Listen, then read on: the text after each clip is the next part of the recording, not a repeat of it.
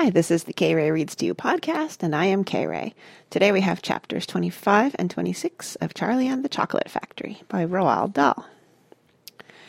Chapter 25 The Great Glass Elevator. I've never seen anything like it, cried Mr. Wonka. The children are disappearing like rabbits, but you mustn't worry about it. They'll all come out in the wash. Mr. Wonka looked at the little group that stood beside him in the corridor.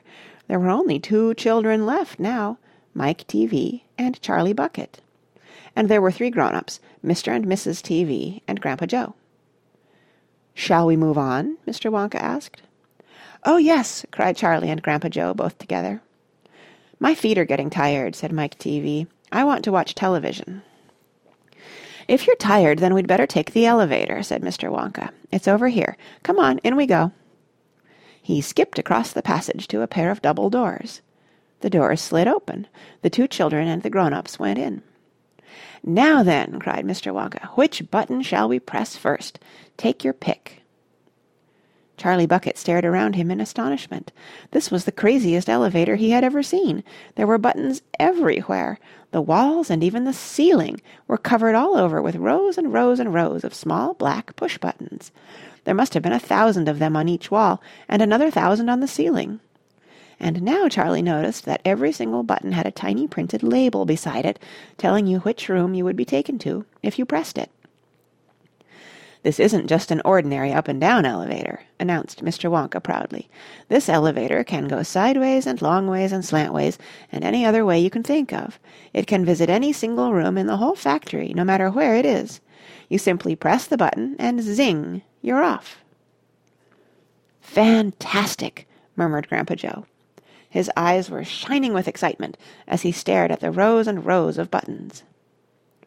"The whole elevator is made of thick clear glass," Mr. Wonka declared. "Walls, doors, ceiling, floor, everything is made of glass, so that you can see out." "But there's nothing to see," said Mike Teavee. "Choose a button," said Mr. Wonka. "The two children may press one button each. So take your pick. Hurry up. In every room something delicious and wonderful is being made." Quickly Charlie started reading some of the labels alongside the buttons. "The Rock Candy Mine, ten thousand feet deep," it said on one. "Cokernut Ice Skating Rinks," it said on another. Then Strawberry Juice Water Pistols. Toffee apple trees for planting out in your garden, all sizes. Exploding candy for your enemies. Luminous lollies for eating in bed at night.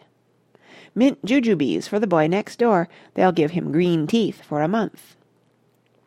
Cavity-filling caramels, no more dentists. Stick jaw for talkative parents. Wriggle sweets that wriggle delightfully in your tummy after swallowing. Invisible chocolate bars for eating in class, candy-coated pencils for sucking, fizzy lemonade swimming pools, magic hand fudge, when you hold it in your hand you taste it in your mouth, rainbow drops, suck them and you can spit in six different colours. "Come on, come on," cried Mr. Wonka. "We can't wait all day." "Isn't there a television room in all this lot?" asked Mike Teavee. "Certainly there's a television room," Mr. Wonka said. "That button over there." He pointed with his finger. Everybody looked. "Television chocolate," it said on the tiny label beside the button.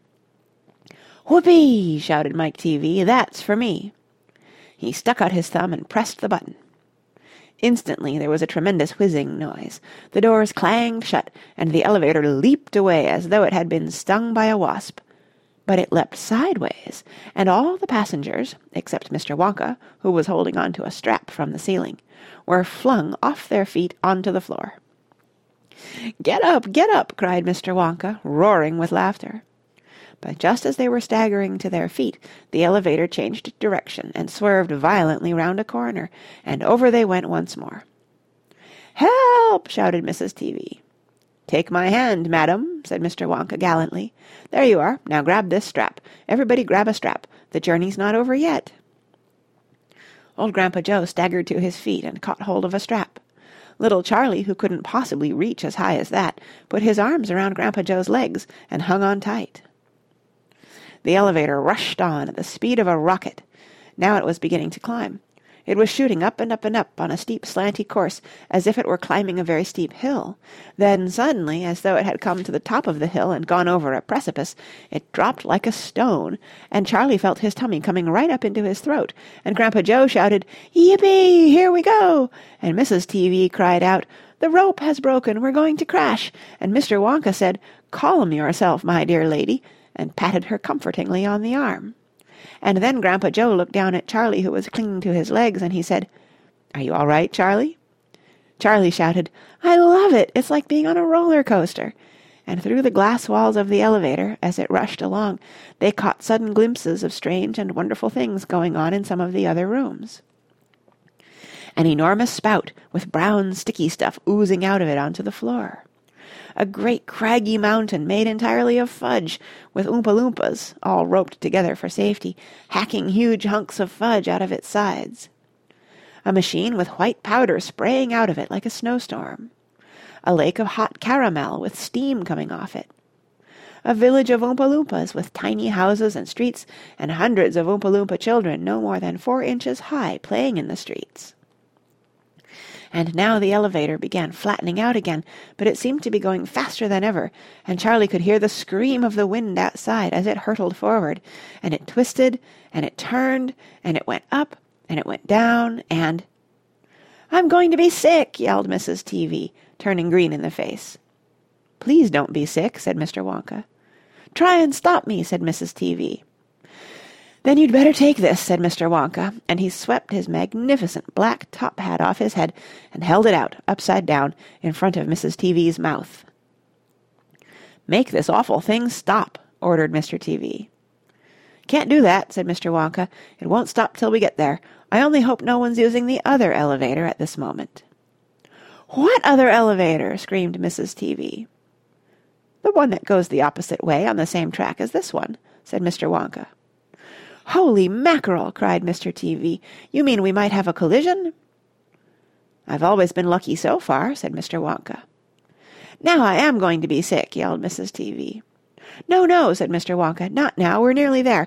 Don't spoil my hat." The next moment there was a screaming of brakes, and the elevator began to slow down. Then it stopped altogether. "Some ride," said Mr. Teavee, wiping his great sweaty face with a handkerchief. "Never again!" gasped Mrs. Teavee. And then the doors of the elevator slid open, and Mr. Wonka said, "Just a minute now. Listen to me. I want everybody to be very careful in this room. There is dangerous stuff around in here, and you must not tamper with it." Chapter 26 The Television Chocolate Room the Teavee family, together with Charlie and Grandpa Joe, stepped out of the elevator into a room so dazzlingly bright and dazzlingly white that they screwed up their eyes in pain and stopped walking. Mr. Wonka handed each of them a pair of dark glasses and said, "Put these on quick, and don't take them off in here whatever you do. This light could blind you." As soon as Charlie had his dark glasses on, he was able to look around him in comfort. He saw a long, narrow room. The room was painted white all over. Even the floor was white, and there wasn't a speck of dust anywhere. From the ceiling huge lamps hung down and bathed the room in a brilliant white in a brilliant blue-white light. The room was completely bare except at the far ends. At one of these ends there was an enormous camera on wheels, and a whole army of Oompa Loompas was clustering around it, oiling its joints and adjusting its knobs and polishing its great glass lens. The Oompa Loompas were all dressed in the most extraordinary way. They were wearing bright red space suits, complete with helmets and goggles. At least, they looked like space suits, and they were working in complete silence. Watching them, Charlie experienced a queer sense of danger. There was something dangerous about this whole business, and the Oompa Loompas knew it. There was no chattering or singing among them here, and they moved about over the huge black camera slowly and carefully in their scarlet space suits. At the other end of the room, about fifty paces away from the camera, a single Oompa Loompa, also wearing a spacesuit, was sitting at a black table gazing at the screen of a very large television set. "Here we go!" cried Mr. Wonka, hopping up and down with excitement. "This is the testing room for my very latest and greatest invention, television chocolate." "But what is television chocolate?" asked Mike Teavee. Good heavens, child, stop interrupting me, said Mr. Wonka. It works by television. I don't like television myself. I suppose it's all right in small doses, but children never seem to be able to take it in small doses. They want to sit there all day long, staring and staring at the screen. That's me, said Mike Teavee. Shut up, said Mr. Teavee. Thank you, said Mr. Wonka. I shall now tell you how this amazing television set of mine works. But first of all, do you know how ordinary television works? It is very simple. At one end, where the picture is being taken, you have a large movie camera, and you start photographing something. The photographs are then split up into millions of tiny little pieces, which are so small that you can't see them, and all these little pieces are shot out into the sky by electricity. In the sky they go whizzing around all over the place until suddenly they hit the antenna on the roof of somebody's house.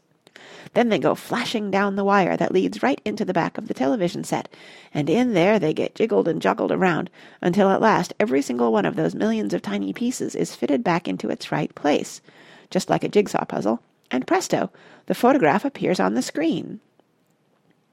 That isn't exactly how it works, Mike Teavee said. I am a little deaf in my left ear, Mr. Wonka said. You must forgive me if I don't hear everything you say. I said that isn't exactly how it works, shouted Mike Teavee. You're a nice boy, Mr. Wonka said, but you talk too much. Now then, the very first time I saw ordinary television working, I was struck by a tremendous idea. Look here, I shouted. If these people can break up a photograph into millions of pieces and send the pieces whizzing through the air and then put them together again at the other end, why can't I do the same thing with a bar of chocolate? Why can't I send a real bar of chocolate whizzing through the air in tiny pieces and then put the pieces together at the other end, all ready to be eaten? Impossible, said Mike Teavee. You think so? cried Mr. Wonka. Well, watch this. I shall now send a bar of my very best chocolate from one end of this room to the other, by television. Get ready there. Bring in the chocolate. Immediately six Oompa Loompas marched forward carrying on their shoulders the most enormous bar of chocolate Charlie had ever seen. It was about the size of the mattress he slept on at home. It has to be big, Mr. Wonka explained, because whenever you send something by television, it always comes out much smaller than it was when it went in. Even with ordinary television, when you photograph a big man, he never comes out on your screen any taller than a pencil, does he? Here we go then. Get ready. No, no, stop. Hold everything. You there, Mike Teavee, stand back. You're too close to the camera. There are dangerous rays coming out of that thing. They could break you up into a million tiny pieces in one second. That's why the Oompa Loompas are wearing space suits. The suits protect them. All right, that's better. Now then, switch on! One of the Oompa Loompas caught hold of a large switch and pulled it down. There was a blinding flash. The chocolate's gone, shouted Grandpa Joe, waving his arms. He was quite right. The whole enormous bar of chocolate had disappeared completely into thin air. It's on its way!" cried Mr. Wonka. "It is now rushing through the air above our heads in a million tiny pieces. Quick, come over here." He dashed over to the other end of the room where the large television set was standing, and the others followed him. "Watch the screen!" he cried. "Here it comes! Look!" The screen flickered and lit up. Then suddenly a small bar of chocolate appeared in the middle of the screen. "Take it!" shouted Mr. Wonka, growing more and more excited. How can you take it? asked Mike Teavee, laughing. It's just a picture on a television screen. Charlie Bucket, cried Mr. Wonka. You take it. Reach out and grab it. Charlie put out his hand and touched the screen, and suddenly, miraculously, the bar of chocolate came away in his fingers. He was so surprised he nearly dropped it. Eat it, shouted Mr. Wonka. Go on and eat it. It'll be delicious. It's the same bar. It's gotten smaller on the journey, that's all. It's absolutely fantastic, gasped Grandpa Joe. It's it's it's a miracle. Just imagine, cried Mr. Wonka, when I start using this across the country, you'll be sitting at home watching television, and suddenly a commercial will flash onto the screen, and a voice will say, Eat Wonka's chocolates. They're the best in the world. If you don't believe us, try one for yourself, now. And you simply reach out and take one. How about that, eh? Terrific! cried Grandpa Joe. It will change the world. End of chapter 26. See you next time.